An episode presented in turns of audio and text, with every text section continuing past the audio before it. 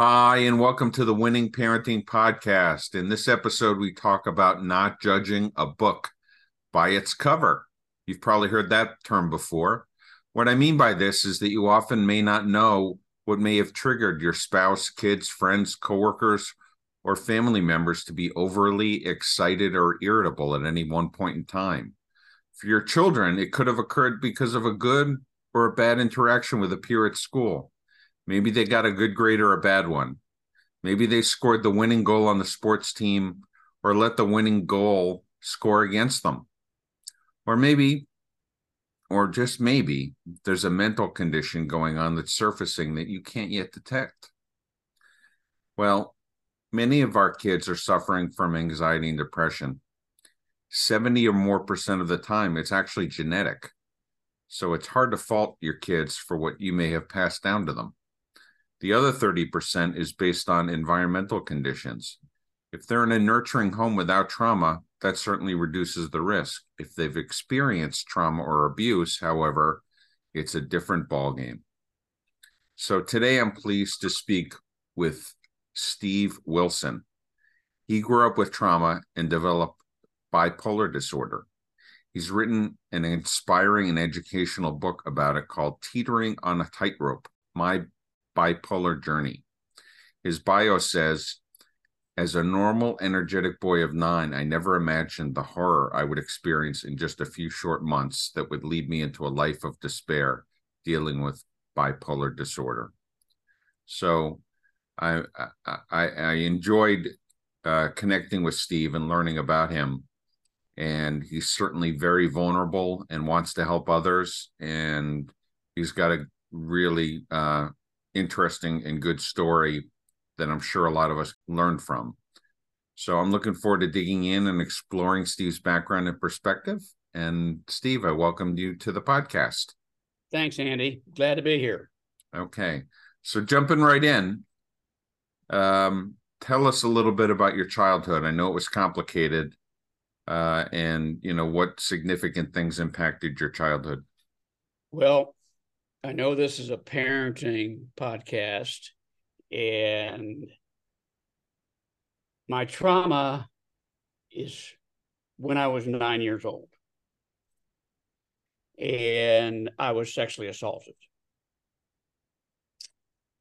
The outcome of that was that I decided never to tell anybody.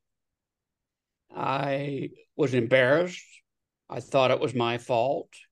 I didn't know why the guy picked me out and why I didn't pick somebody else. But this was 1958, and it was a total different ballgame back then. Nobody told anybody about mental problems. So I just didn't tell my parents, didn't tell my siblings, didn't tell my friends, didn't tell anybody. I went on as a normal kid for about two months. And then the depression set in, and it was awful. I was 10 years old at the time. Uh, I couldn't study anymore. I was lethargic. I didn't want to play with my friends, couldn't sleep, thought I was a piece of garbage. No one loved me. And that went on for about three months. Then it lifted for two or three months. And I got a lot better. What I soon figured out was that bipolar, which I later on was diagnosed with, went up and down. It wasn't there all the time. It's like a roller coaster ride.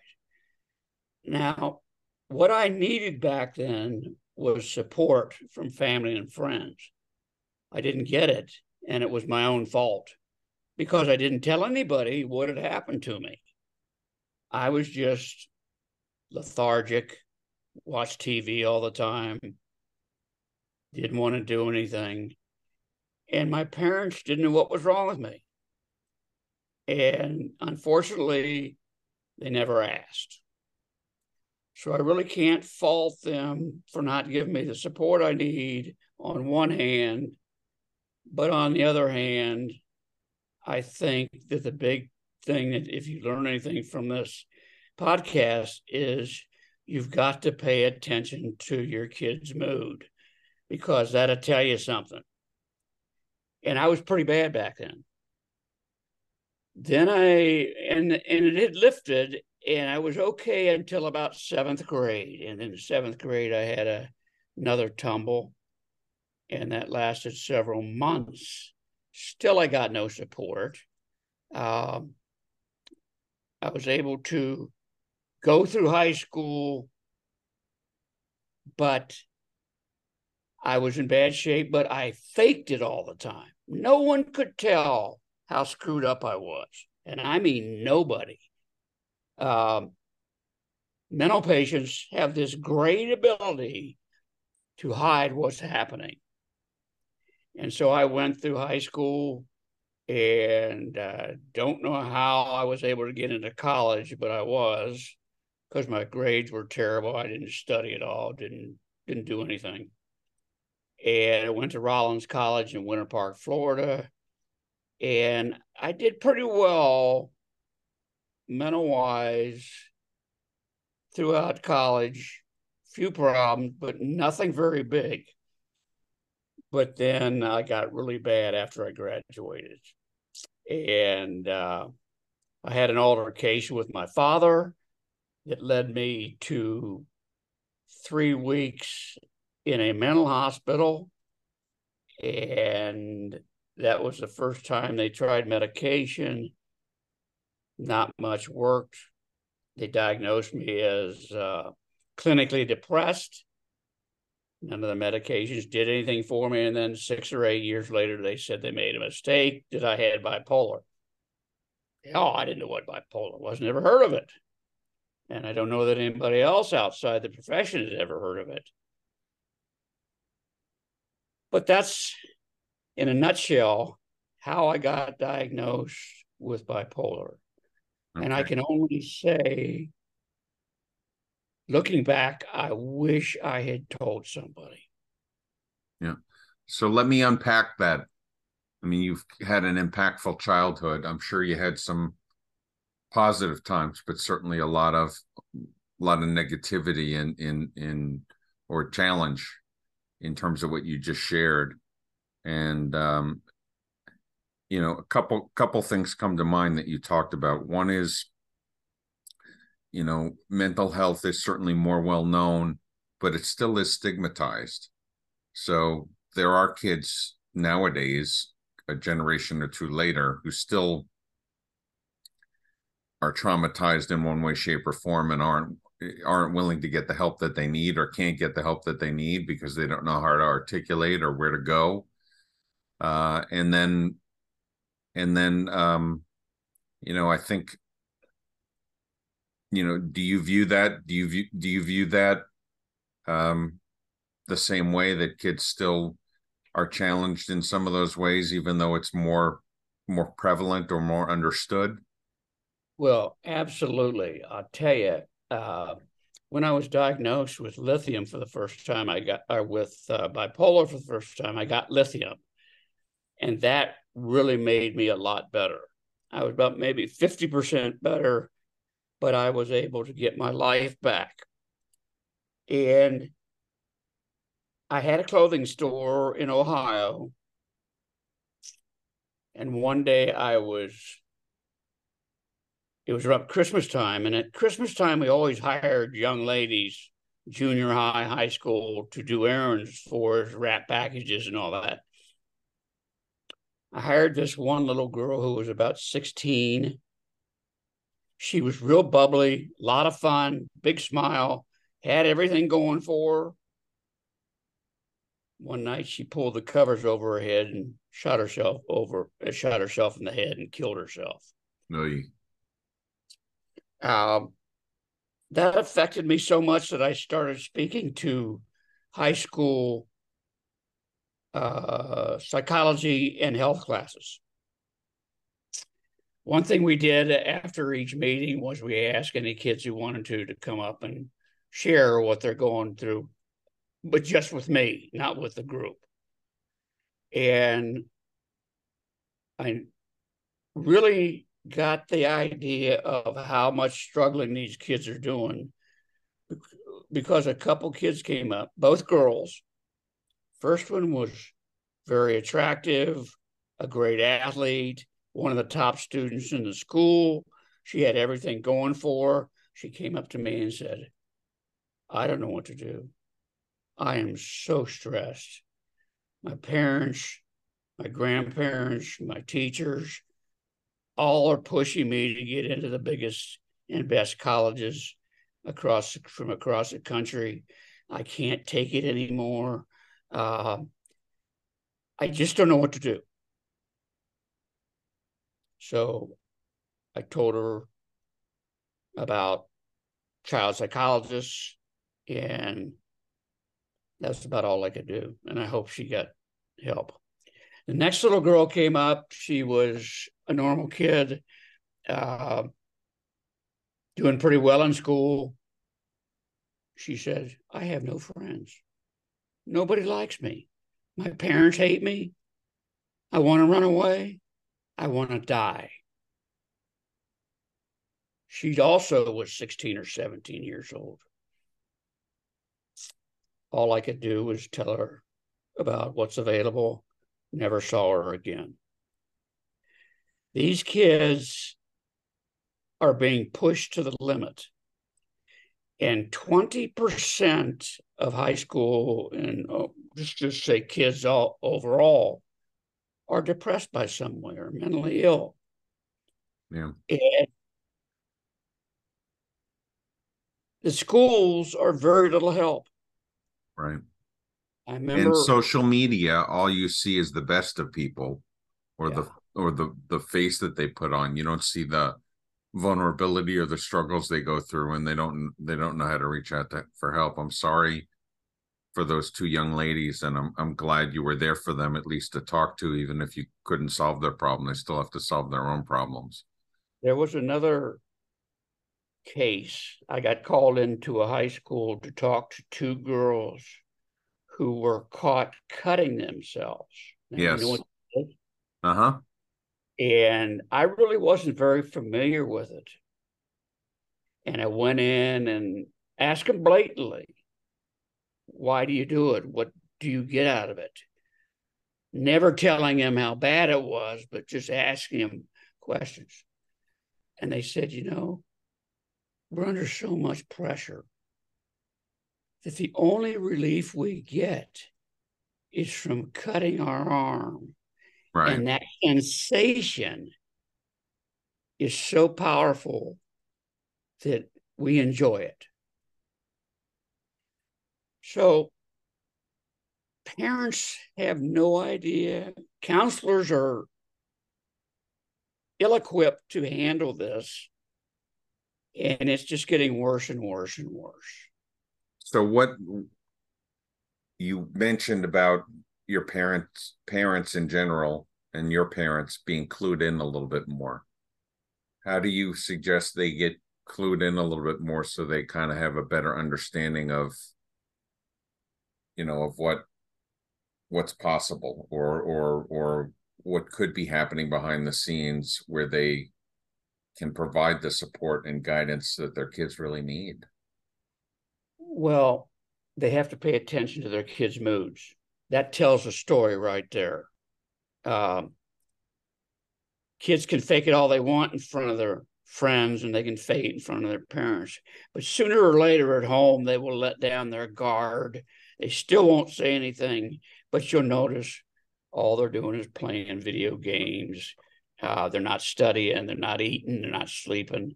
And you just got to be proactive and don't condemn them, support them, talk to them about, you know, are you are you doing okay? How stressed are you? Are you taking drugs? But don't condemn them if you if you want to ask something like that. It's all about support. Right. That's all, that's what the, the parents have. That's all they got. Right. Well, you have to be curious. You have to peel back the onion. And the only thing um, that you have to be careful of is just not to ask closed ended questions. So if you, you know, if you ask them how, you know, um, how they feel about a certain thing and they have to explain it. It's very different than giving a yes or a no answer that illuminates the situation a little bit more, but your kid has to feel comfortable doing that, right? And also, they can't expect an answer right away. You know, these kids really are feeling really down, and the parents and nobody else has an idea of what it feels like if they're suicidal. Right. And the parents want an answer, the parents want a solution, the parents want to help. Yeah. But it doesn't always work that way. Yeah. Well, if you ask a person who is having suicidal ideations what it feels like, that person can describe exactly what it feels like. But the person he's talking to can't grasp how bad it is. So what I was think, it like for you? That was one of the questions I had that I was going to follow up with because you went through some of that yourself. Well, I was not ever questioned about how I was feeling until about 1970. So that was uh, 12 years after I had my first experience with depression. I hid it so well that I didn't get any feedback from anybody. I was the class clown. I screwed around all the time, and nobody had a clue. Huge mistake. Because without support, you just go down. And and finally, my mother, who had had psychiatric problems in her life, somehow realized something was going on. This was after I was in college and she got me to a psychiatrist, and that was the best thing she could have done. But did you have any suicidal ideations yourself? Yes. Um, and, and what was that? What was that like being on the being on the edge there? The most prominent way it happened was I I've been a swimmer all my life, and I swam laps every day and when I would go down to the pool to swim laps, at the time I was at my worst and having suicidal ideations, I remember it all started because I dived into the water and every single stroke, something in my mind would tell me to kill myself. Now, it was a voice from out here somewhere. I don't know what it was. And that continued mostly it was it was mostly revolving one terrible weekend was at its worst and that's when i had the altercation with my father uh, i thought about killing him and i went to the hospital and the ideations stayed with me, but they were not as terrible as they were before. But when you have those ideations, you really got to fight back. I never tried anything. Um, I don't know how I got through it. But it's a powerful feeling, I would imagine. I've never been there, but something that's hard to resist, right? You're fighting for your life. Mm-hmm. And I guess the the conditions to survive really show up and uh, and uh, somehow beat it back. You know, um, a lot of these people who attempt suicide are doing it to get attention. Now, not attention meaning, oh, look, I can try to commit suicide, but to try to get somebody to help them. Hmm. It's a call for help. Call for help. Hmm. And guess what? Not a lot of people see it that way. Understood. Well said. So you went to this psychiatrist and you got medicated and was that the was that what helped you with your recovery or was it something mentally on your part that that that allowed you to kind of start moving forward with your life? Well, when I first got diagnosed, I said, you know, I told you I was diagnosed clinical depression and none of the pills helped. There weren't very many. This was back in 1970, 50 years ago. But when they diagnosed me six or eight years later with with uh, bipolar disorder, they tried lithium, as I mentioned, and it that is what got me on the road to recovery. Now, lithium alone did not solve my problems, it just lessened them. And over the years, I was able to get a cocktail, meaning everybody that I know of that comes to my uh, the groups I facilitate is on. If they choose to take medication, they're on four, five, six medications. There is not a standard of one medication that helps everybody get back. It's trial and error. Uh, no psychiatrist, psychologist that I know of has the answers to help everybody. It's hit and miss. And only 50% of the patients are helped by medication. So they've got to go and do other treatments. And there are a bunch that are good. EMDR, Yep. Uh, Familiar with that. Yep. There's a bunch of them. Yep. Now, I would say that in my groups, because I, I facilitate two groups here in Phoenix, and I want to say this, and this is this is heartbreaking. I've seen well over a thousand people over the years. I don't know what the percentage is, but a high percentage of them are the way they are mentally because of sexual, physical, mental abuse when they were young. Yeah. It's just a fact. They come to the group, they hid it, they didn't tell anybody, or they're still living in that fear every day because their father's a drunk and he comes home and beats them. But it in this society, and I assume it's worldwide, family life can be really hazardous to their mental health. Mm-hmm. It is a crime how many parents and friends, bullies, and so on ruin the lives of these young people. Right.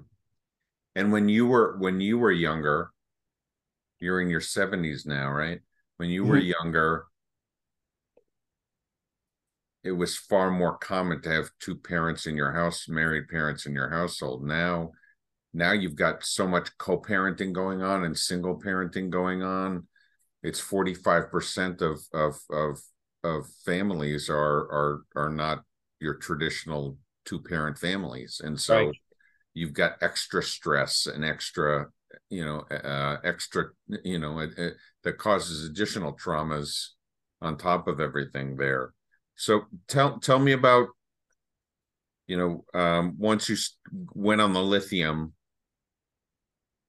um, how did you know how did how did you manage through your professional life and and and how did your family life develop well i got married in 1972 to a gal i met in college and we've been married for 50 years congratulations Thank you. It was rocky for her because I was so bad those first seven or eight years. And I didn't realize how I was affecting her because I was having all my own problems. Work wise, I really have struggled all my life. Um, I lost job after job. I either quit them. I think I only got fired from one job, but I I just couldn't do the work. I was a teacher for six weeks and sat in the classrooms, didn't teach them anything. I couldn't. So that's the way my work life started out. And then I went to into business with my father and he couldn't fire me. but it was still pretty horrible. That's and, because you were you were so up and down at times. Yeah. And I would uh, yell at my bosses and yell at coworkers. I was I was a mess. Hmm. And I couldn't sleep. It, it was horrible. Um, and then I'd get good for a few months and things would go around okay. And then I'd fall apart again. I also was hurt by the fact that I took jobs that many times were very boring. And when you're mentally ill, um, boredom is your enemy. And you need, you need structure, and you need structure, and Definitely. you need and and you need things that um inspire you and make the frontal part of your brain active, right? Right. Yeah. And there's another big factor, and that's called loneliness. Yeah. It is, in many ways, one of the worst things that you can have because when you're lonely, then your mind goes all over the place. Right. And also, um, there's a thing called rumination that goes on, and it goes on in kids as well as adults, where your mind is just overcome with thoughts of destroying yourself or all the bad things you've done, and you can't turn off your mind. And, and that affects that affects sleep.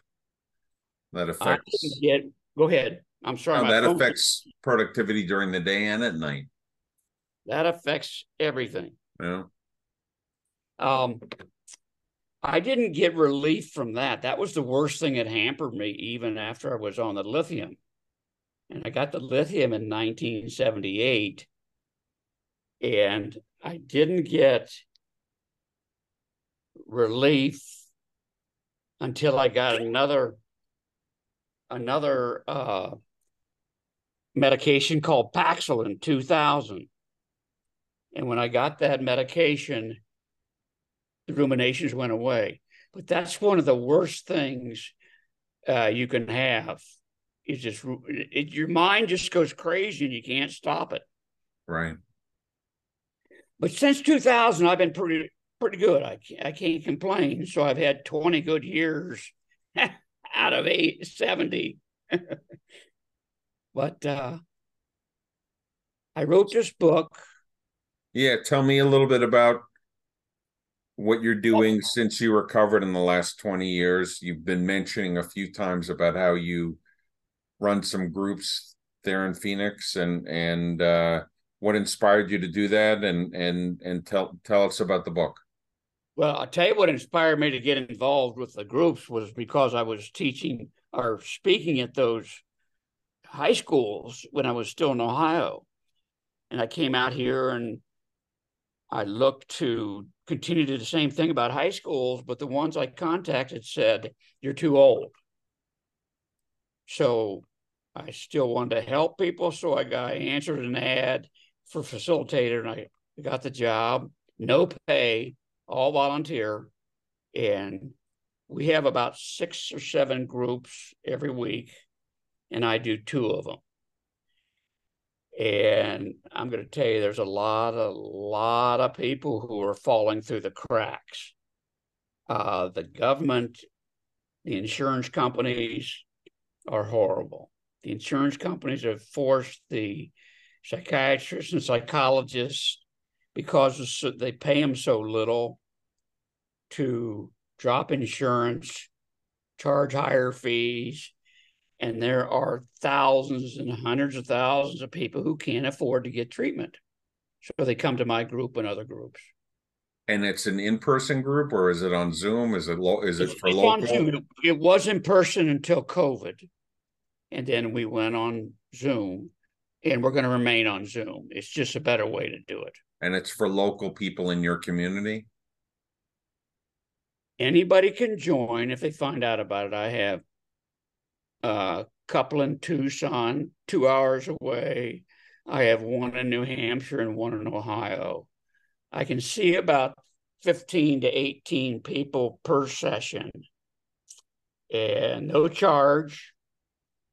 And uh, we try not to judge anybody. They almost all of them talk about for the first time in their lives what they've gone through. They have no no other place to tell people. They'll talk right. about. I've got can people. You tell us? Can you tell me the name of the group? Share the name of the group. The name of the group is COPA. That's the the head group. My sessions are called New Dawn and New Horizons. Um, but you don't specifically want to look for my group unless you're in Phoenix, because right. there are so many national organizations that can point you to groups in your area, in your state, in your town. Right. Almost all of them have uh, support groups for. I have people who come to my two groups and the other four or five groups every week. It's their outlet, their right. social time, and they yeah. keep coming and coming and coming.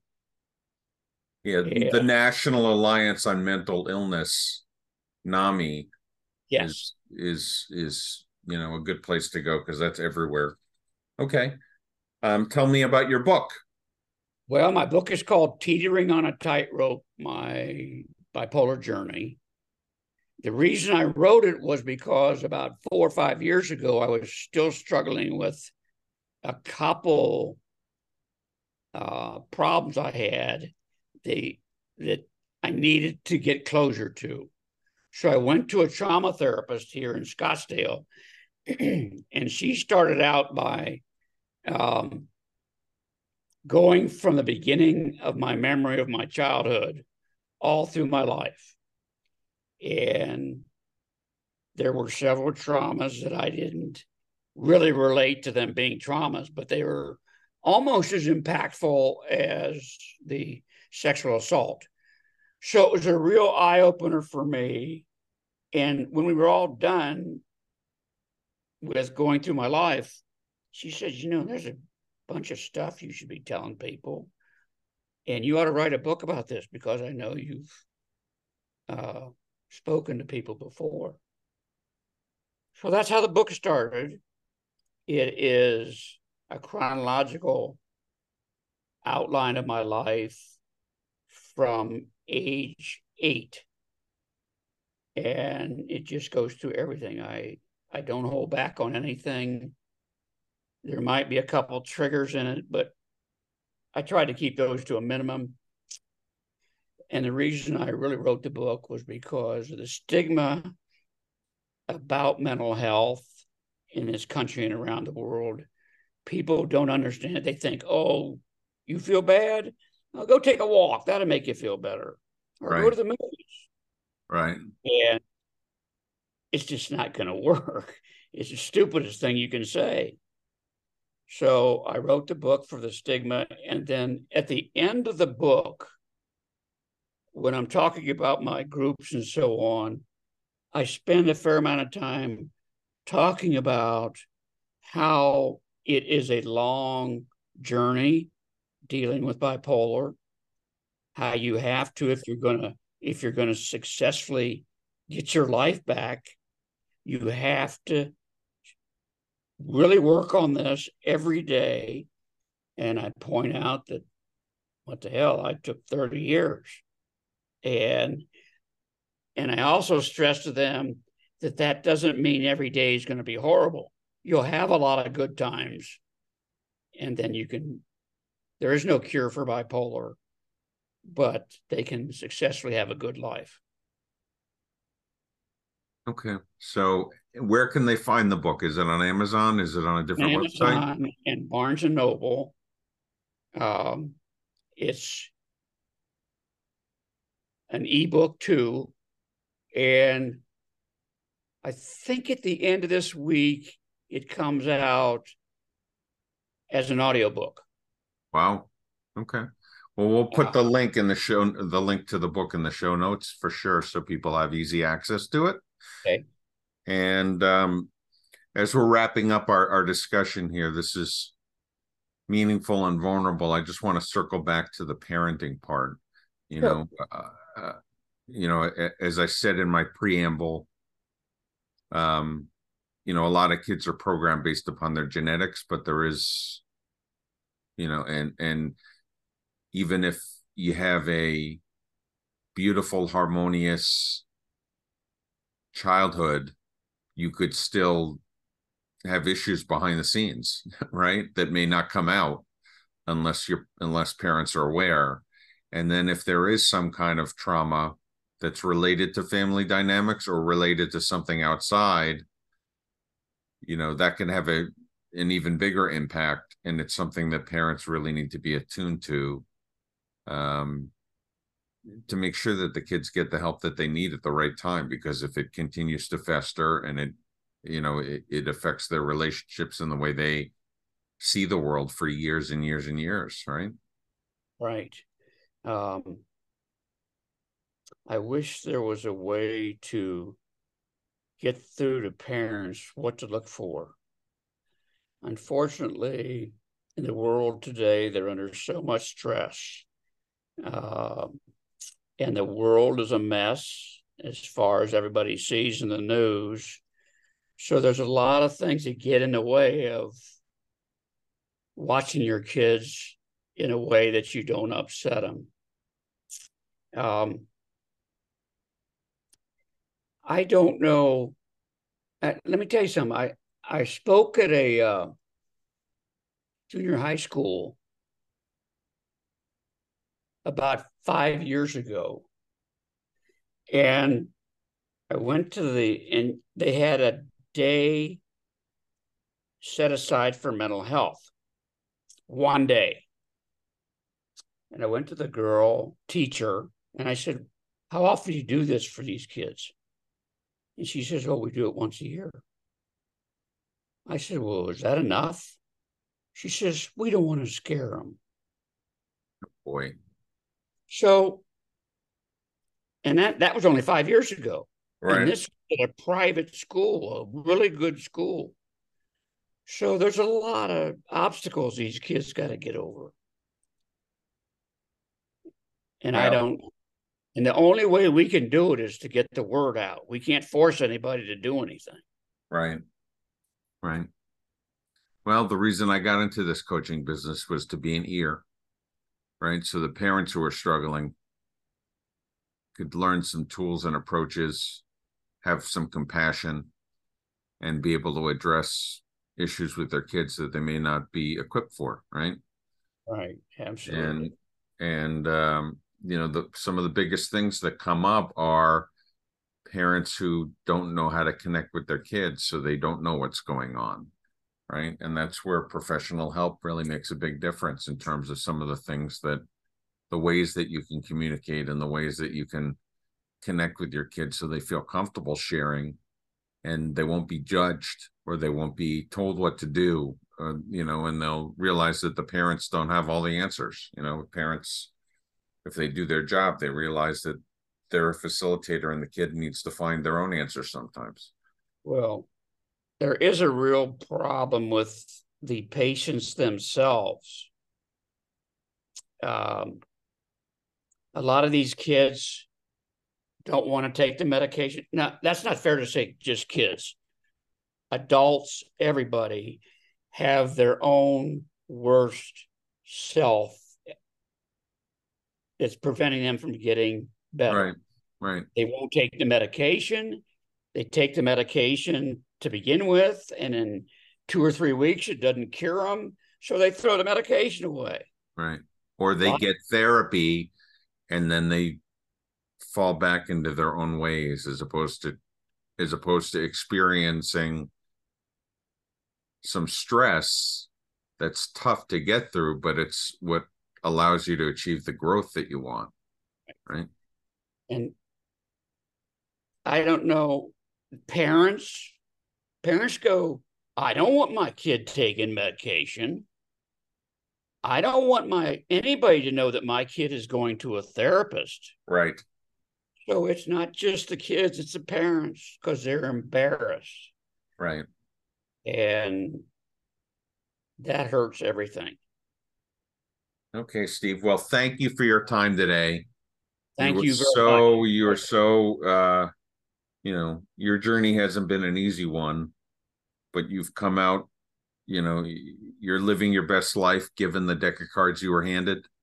And um, i'm grateful that you're inspiring others and trying to lead others with your message about you know what kids are going through and how parents can better understand. And and again we'll put the link for the book Okay, uh, in the show notes. So thank you thank you thank you thank you Thank you, Andy.